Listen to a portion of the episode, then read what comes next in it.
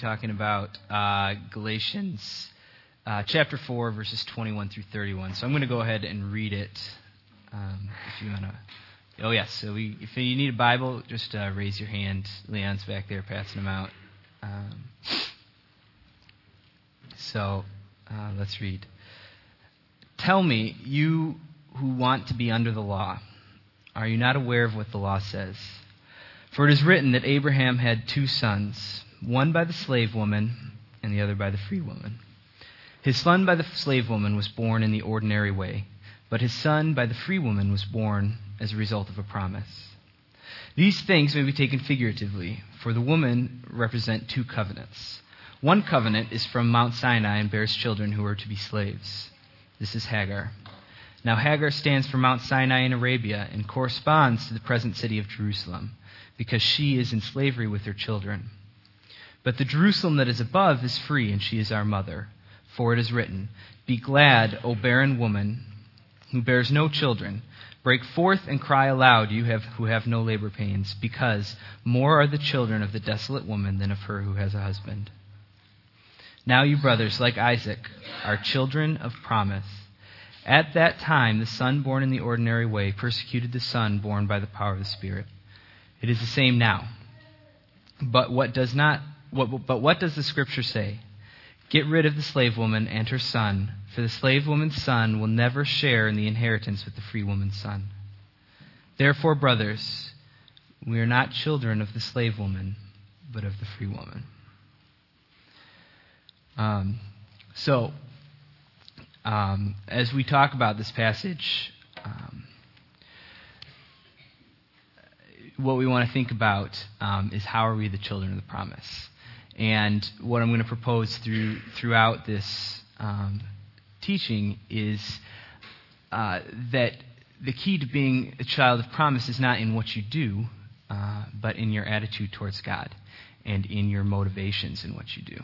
Um, and so uh, there's a, a separation between um, or there's a difference between doing something because it's going to get me salvation um, or going to please um, to show me to be you know a Christian and doing something because I want to please God because I'm seeking after God's will. Um, and so I want you to, to hold those two um, in your mind and kind of think to yourself, how am I trying to earn my salvation in my own life? Like, what am I doing that's an attempt to uh, gain favor with God by what I do. Okay? Um, so, the central teaching in Galatians we've, we've been through um, is, is Paul's trying to refute this false gospel of the Judaizers, and he's trying to proclaim the true gospel of Christ. Um, he's holding up freedom that's found in the gospel against the forces of the world um, that wish to enslave us again to the bondage of sin and law. So, the inclination of our heart is to change the gospel and to make it hinge on our own actions. Um, we put ourselves at the center of the story and we say, What must I do to be saved? Um, and so we erect systems of rules and laws, and we do this today in churches and in our, in our culture here. Um, and it's a misguided attempt to show our own righteousness. Um, and Paul is forceful throughout Galatians. He says the gospel isn't about our salvation, the gospel is about God's glorification. Um, and so the gospel is not about what I can do, is what I can't do. Um, and the gospel is about submission to God in my own powerlessness to save myself. Um, and through that, the establishment of the freedom in Christ. Um, and so, in this particular passage, I know it's difficult to understand. Um, it's kind of an obscure, a lot of obscure references. Um, but we're going to break it down. And basically, what Paul's saying is what I'm teaching you isn't new. It goes all the way back to Abraham. Okay? Um, and it goes all the way back to the people you claim to follow. So, um, in the first passage here, tell me, you who want to be under the law, are you not aware of what the law says? For it is written that Abraham had two sons, one by the slave woman and the other by the free woman. His son by the slave woman was born in the ordinary way but his son by the free woman was born as a result of the promise. So if we go back to Genesis, um, obviously I don't have time to go through all of these, these stories and, and read read them all. I encourage you to do it um, this week as you kind of go through this passage.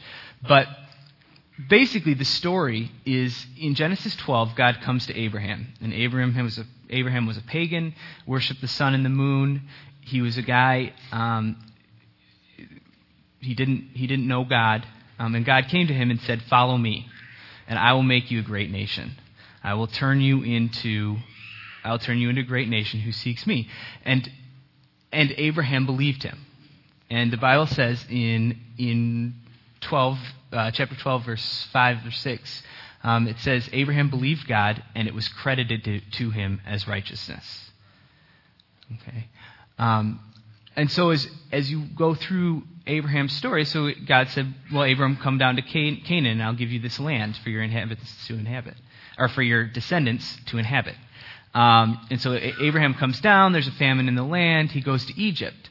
Now, in Egypt, he is afraid um, because his wife is beautiful, and so he goes and he says, "This is my sister." And of course, you know Pharaoh, the leader of Egypt, takes his wife and makes her his wife. Um, and then a plague breaks out in, in among Pharaoh's uh, servants, and Pharaoh says, "What have you done?" And basically, the, the essence of this is Abraham didn't trust God. Um, he, he lost his faith. He said, I, you know, I don't trust you to take care of my wife. Um, and so, you know, this is learning experience for Abraham. But, but in, in Genesis 15, God renews the covenant. And so we see God's faithfulness at work in the person he's chosen. All right? And so he says, um, oh, wait. Oh, wait. Genesis 15. I'm almost there.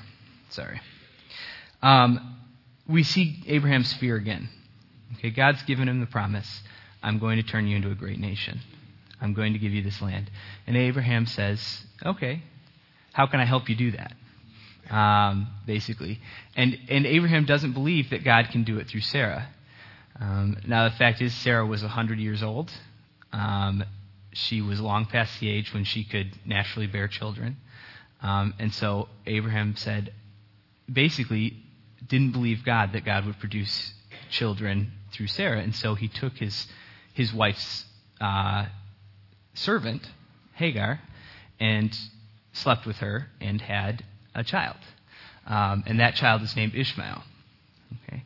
Um, but through that, God basically he came to Abraham and said, "Okay, that's not the child that's going to fulfill the promise." Okay? He said, "Despite what you've done, despite your fear, despite your sin in this, I'm still going to make you into a great nation because you believed me. It was credited to you as righteousness.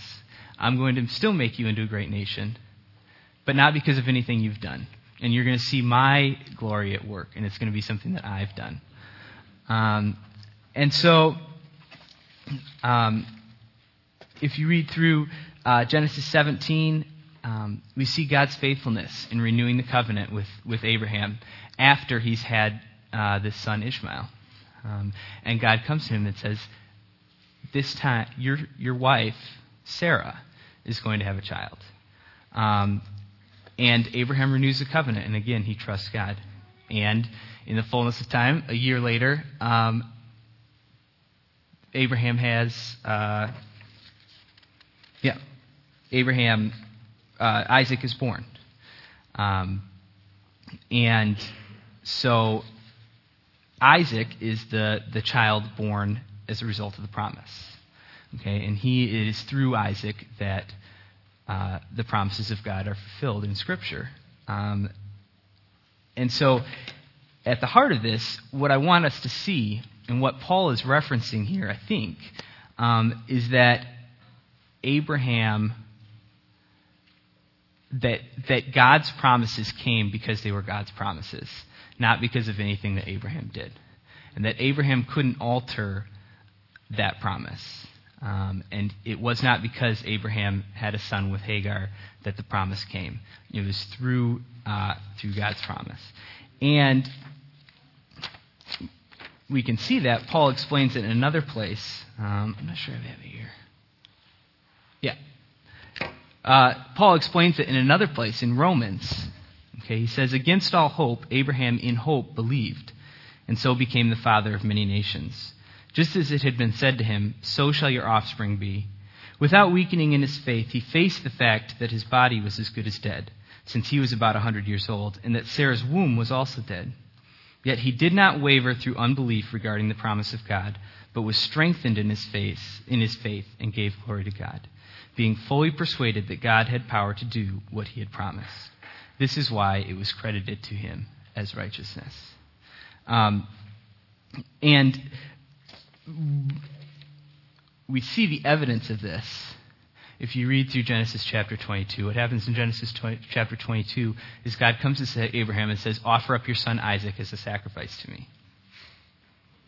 Um, and Abraham says, Okay. And he takes his son up and puts him on the altar.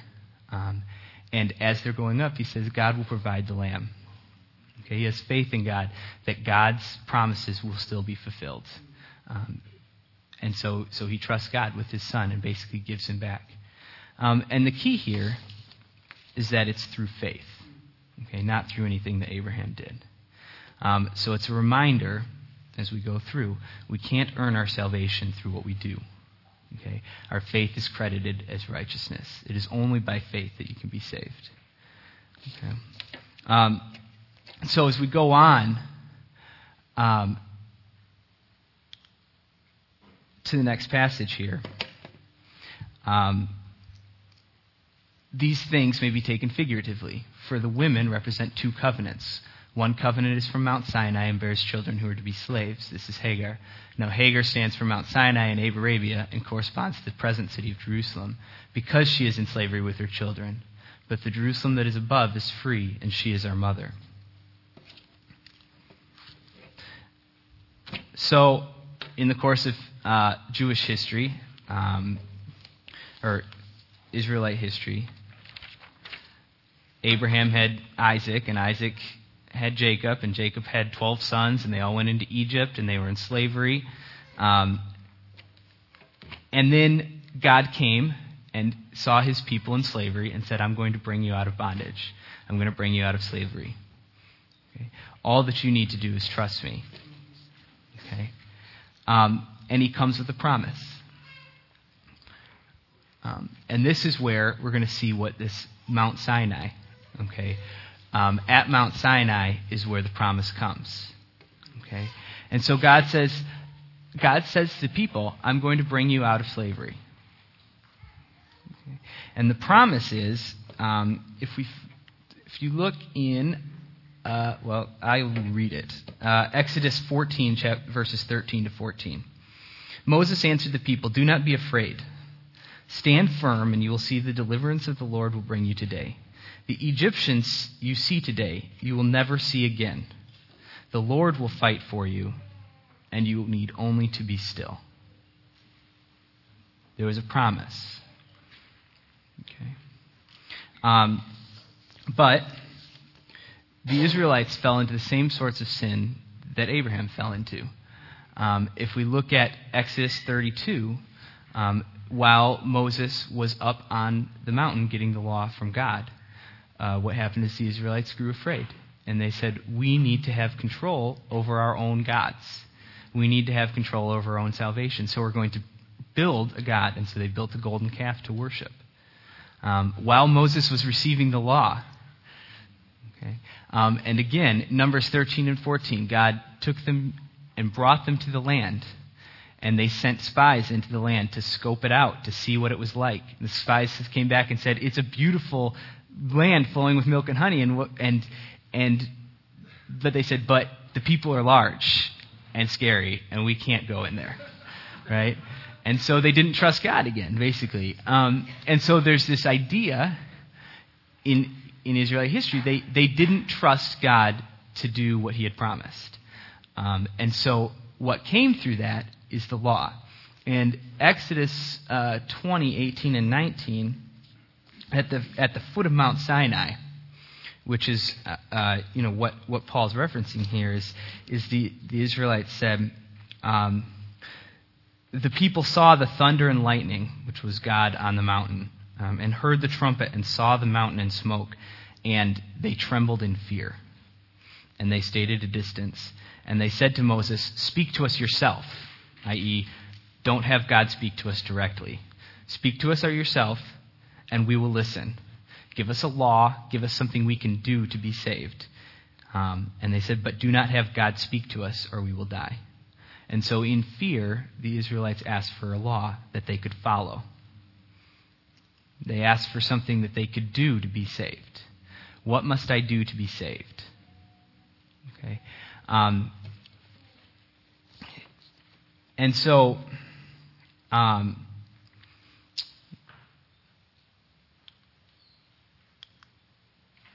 yeah, okay, get there in a minute. Okay, so the question is what was the purpose of the law um, that was given at Mount Sinai? And the purpose I would propose is, is not um, intended to bring life, as the Israelites thought. It was not intended to bring salvation. If we read Romans 3 19 through 20, it says, Now we may know now we know that whatever the law says, it says to those who are under the law, so that every mouth may be silenced and the whole world held accountable to God. Therefore, no one will be declared righteous in his sight by observing the law. Rather, through the law, we become conscious of sin. And so essentially, God said, in giving the law, God was acknowledging that the Israelites weren't ready for faith. Um, they, had, they had rejected it, and so he said, Well, this law is going to make you conscious of your sin. And we see that in Leviticus 26. Now, it's a long chapter, you can kind of read through it, but it sets out the rewards and punishments for uh, following the law or not following the law, for obedience and disobedience. Um, and essentially, what it says is you're going to disobey, and this is these are the consequences that the nation of Israel is going to see. And um, oh, I have Romans 3 19 20 right there. You can read it. Um, but at the end, he sets out the promise again if they will confess their sins and the sins of their fathers. This is after this whole list of punishments for disobedience that the Israelites are going to face. But if they confess their sins and the sins of their fathers, their treachery against me and their hostility toward me, which made me hostile towards them, so that I sent them un- into the land of their enemies, then, when their uncircumcised hearts are humbled and they pay for their sin, I will remember my covenant with Jacob and my covenant with Isaac and my covenant with Abraham, and I will remember the land the argument Paul's making when he brings up, um, when he says one covenant is from Mount Sinai and bears children who are to be slaves, he's saying the covenant at Mount Sinai, the law that was given, was intended to bring slavery. It was intended to enslave the people to the law and to sin. It was intended to make us conscious of sin. That's the point of it. That's why it was given. It wasn't given to save the Israelites. It wasn't given to to make them holy or righteous. It wasn't given to make them godlike. It was given to make them conscious of sin. But there's the promise at the end of it. If they confess their sins and the sins of their fathers, their treachery against me and their hostility toward me, and, and, and on, I will remember them and I will save them. Okay, it's the same promise that we find in the New Testament in John, 1 John 1 9, where it says, If we confess our sins, He's faithful and just and will forgive us our sins and purify us from all unrighteousness. Um, and so, what Paul's saying is this argument isn't new. It goes all the way back to Abraham. From Abraham onwards, the law brought death, and faith brought righteousness. The law brought death, and faith brought righteousness.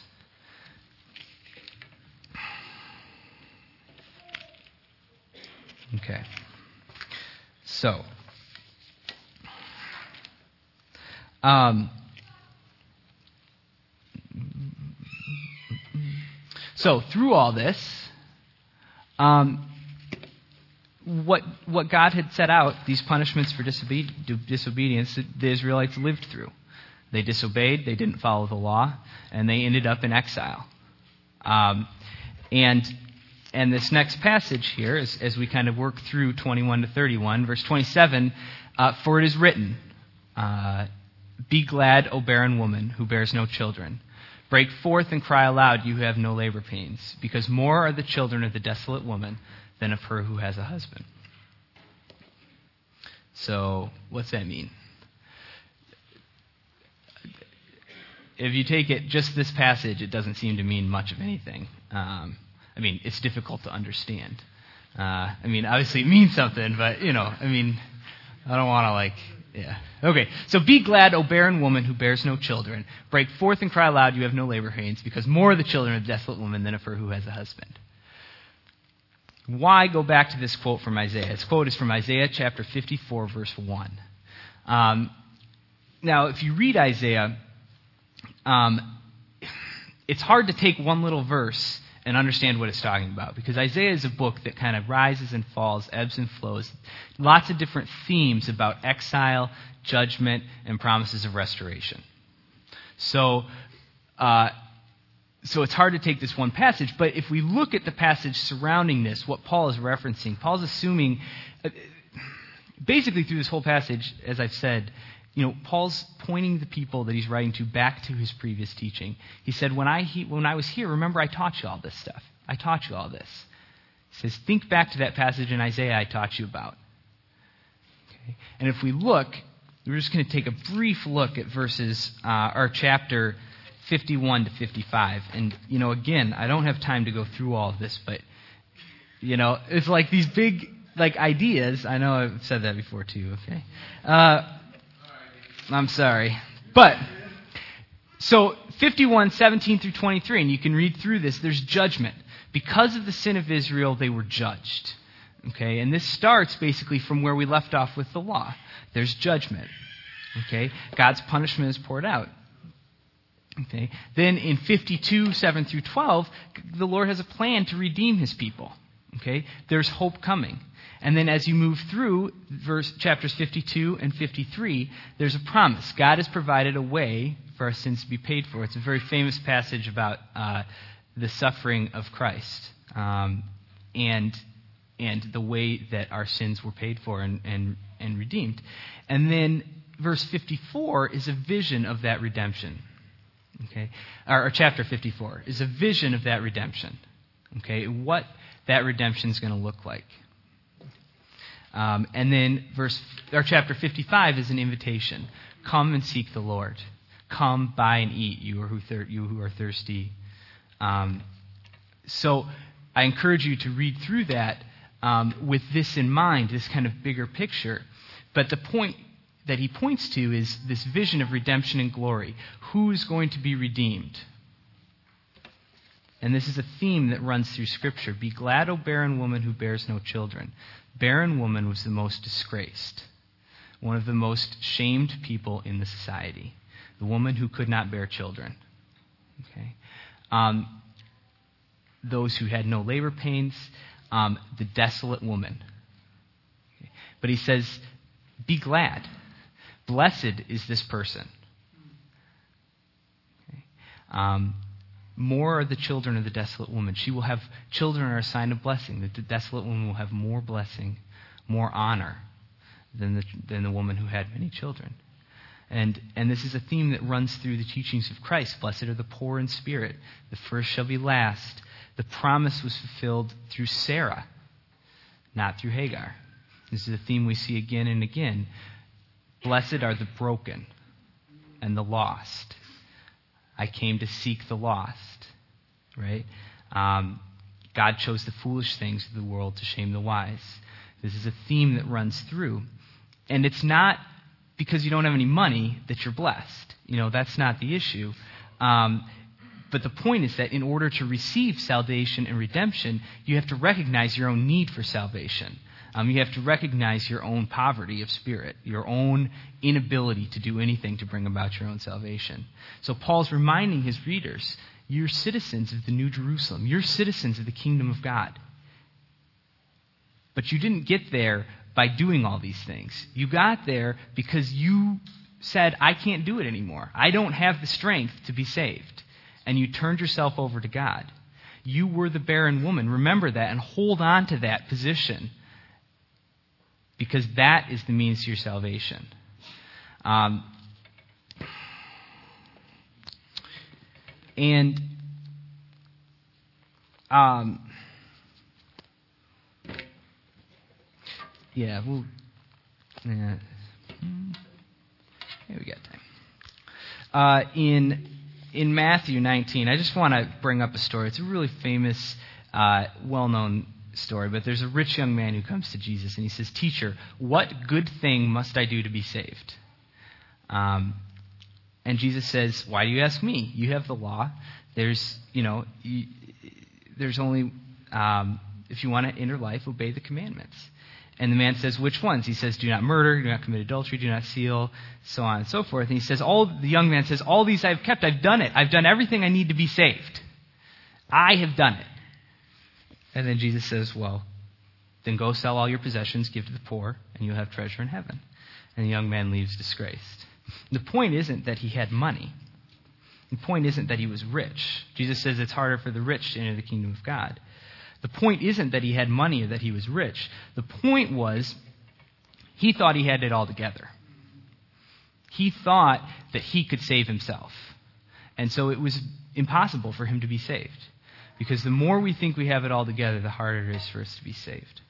Um, so, this brings me to the last section, which actually part of it's on this page. So, now you brothers, you brothers, like Isaac, are children of the promise. At that time, the son born in the ordinary way persecuted the son born in the power of the Spirit. It is the same now. But what does the Scripture say? Get rid of the slave woman and her son, for the slave woman's son will never share in the inheritance with the free woman's son. Therefore, brothers, we are not children of the slave woman, but of the free woman. He's saying, and my PowerPoint, I'm sorry, is no longer, but should be longer, but. He's saying, You're the child of the promise. You're free. You're not enslaved. You're free. Um, you are no longer enslaved to the law. God's promise is that His kingdom is being established. We are His agents as we seek Him and seek His will, but we will not bring the kingdom of God. God is doing it. It is His promise, and He's going to fulfill it. And He's saying, This is Israel's story, this is Abraham's story, and this is your story. You were walking in darkness, and you were a slave to sin.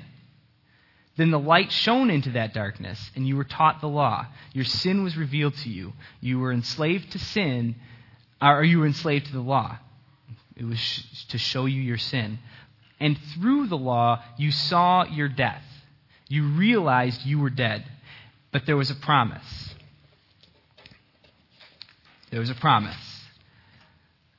The promise of restoration. Turn to Christ and you will be restored. And this is Paul's just saying you are the children of the promise. You took that promise, you had faith, it was credited to you as righteousness. You were free. He says, When I came to teach you, you were enslaved to the law of sin and death. You were Hagar's offspring, bound like the Israelites to the law. You trusted in your own salvation. You thought that by following the rules you could gain God's favor. But what a wretched condition you were in. You knew your own failures, but hoped to overcome them, knowing you would never be able to. You were dead. You were no more capable of entering the kingdom of God than a dead man, than, than a rock, than this chair. But God wakened you. He called you to life, and He showed you the way of the Spirit by His teaching I gave you. I taught you to be free, to seek first the kingdom of God and His righteousness, to live in the Spirit. And have you forgotten? Have you turned back to slavery? Have you given up your freedom to go back to slavery, to be the child of Hagar? Didn't you know where that leads? You were there. You were dead. Don't enslave yourself to the law of sin and death by turning from the pursuit of the Spirit to pursue the law. It's not the law that makes you a Christian, it's your recognition of your own weakness and your powerlessness and turning to Christ with a repentant heart. It's God's grace that allows you to inhabit the kingdom of God, not your own actions. Um, I was thinking of this uh, when we were singing Amazing Grace. There's the line, How precious did that grace appear the hour I first believed. I think if we go back and think about that, that the moment when we became a Christian, when we accepted God and we saw our own weakness, and if we return to that continually, where was I when I accepted Christ? What was I? What condition was I in? Um, because there's two avenues, even as Christians, that are offered to us by offered that are open to us. There's there's two ways. There's the false hope that depends on our own effort that says I can do it. I'm capable of fulfilling the law myself. And that becomes even more tempting the closer we get to God because the closer we come to God, the more we have fruit, and we're going to talk about that next week, the, the more we become holy, the closer we come to God. And the closer the law comes to being in reach. And the easier it is to say, I can do it by myself. And there's that temptation for all of us, particularly for those who've been Christians for longer periods of time, because you forget that moment when you were powerless. You forget that moment when you didn't have God's power within you. Um,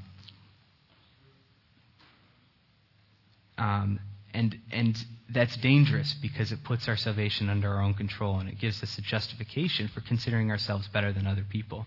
And it creates divisions in the body that say, I'm, I'm here and you're here. Um, and so it's important for us as Christians to continue to be on guard um, and maintain our focus on Christ to give glory to God and recognize our own powerlessness. Um, because uh, through the law comes sin and death. The law was not intended as a means of salvation, it was intended to burden and enslave um, and to reveal the weight of our sin. So I encourage us to stop. Um, wait. Yeah. So, yeah. When we stop trusting God and start trusting ourselves, we're doomed to failure. And this happens to Christians. This is not unique to people who are not saved. Um, if you read Romans 7 7 through 23, there's a powerful passage where, where Paul talks about uh, the effect of, of the law in his own life. Um, where he says, What shall I say? Is the law sin? No. Um, but I would not have known what sin was except through the law.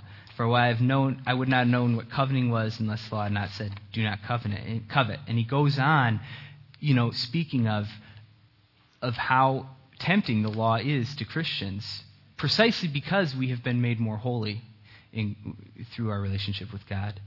Um, but I encourage us to, to hold on to that second avenue of salvation, which is offered, which runs through Jesus and the cross, which says, I am weak. And to hold on to that weakness and, and powerlessness. Um, because we're the children of the promise, which is what Paul is reminding us here He's saying all the way back to Abraham, the children of the promise, the weak and the powerless, were the ones that were held up, and the ones that believed were credited with righteousness. Um, and so, yeah, we are not children of the slave woman. We're children of the free woman. Let's hold on to that and glory in it, um, and and just sing praises to God. So that's all I got.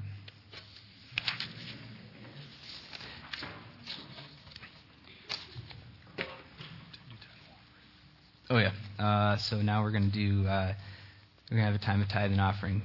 If you're new here, uh, you know, feel free, uh, please, you know, don't put anything in the offering. But if you're, we see this as an act of worship. So if you are um, a believer and you want to worship with us in that way, that's, that's fine. Um, and then uh, we're also going to do communion. We ask uh, that we're going to take communion. Just ask that if you're not a believer, that you uh, allow the elements to pass by. So, anything else? No? Okay.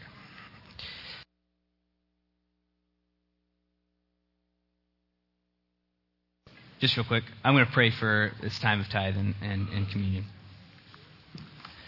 Lord,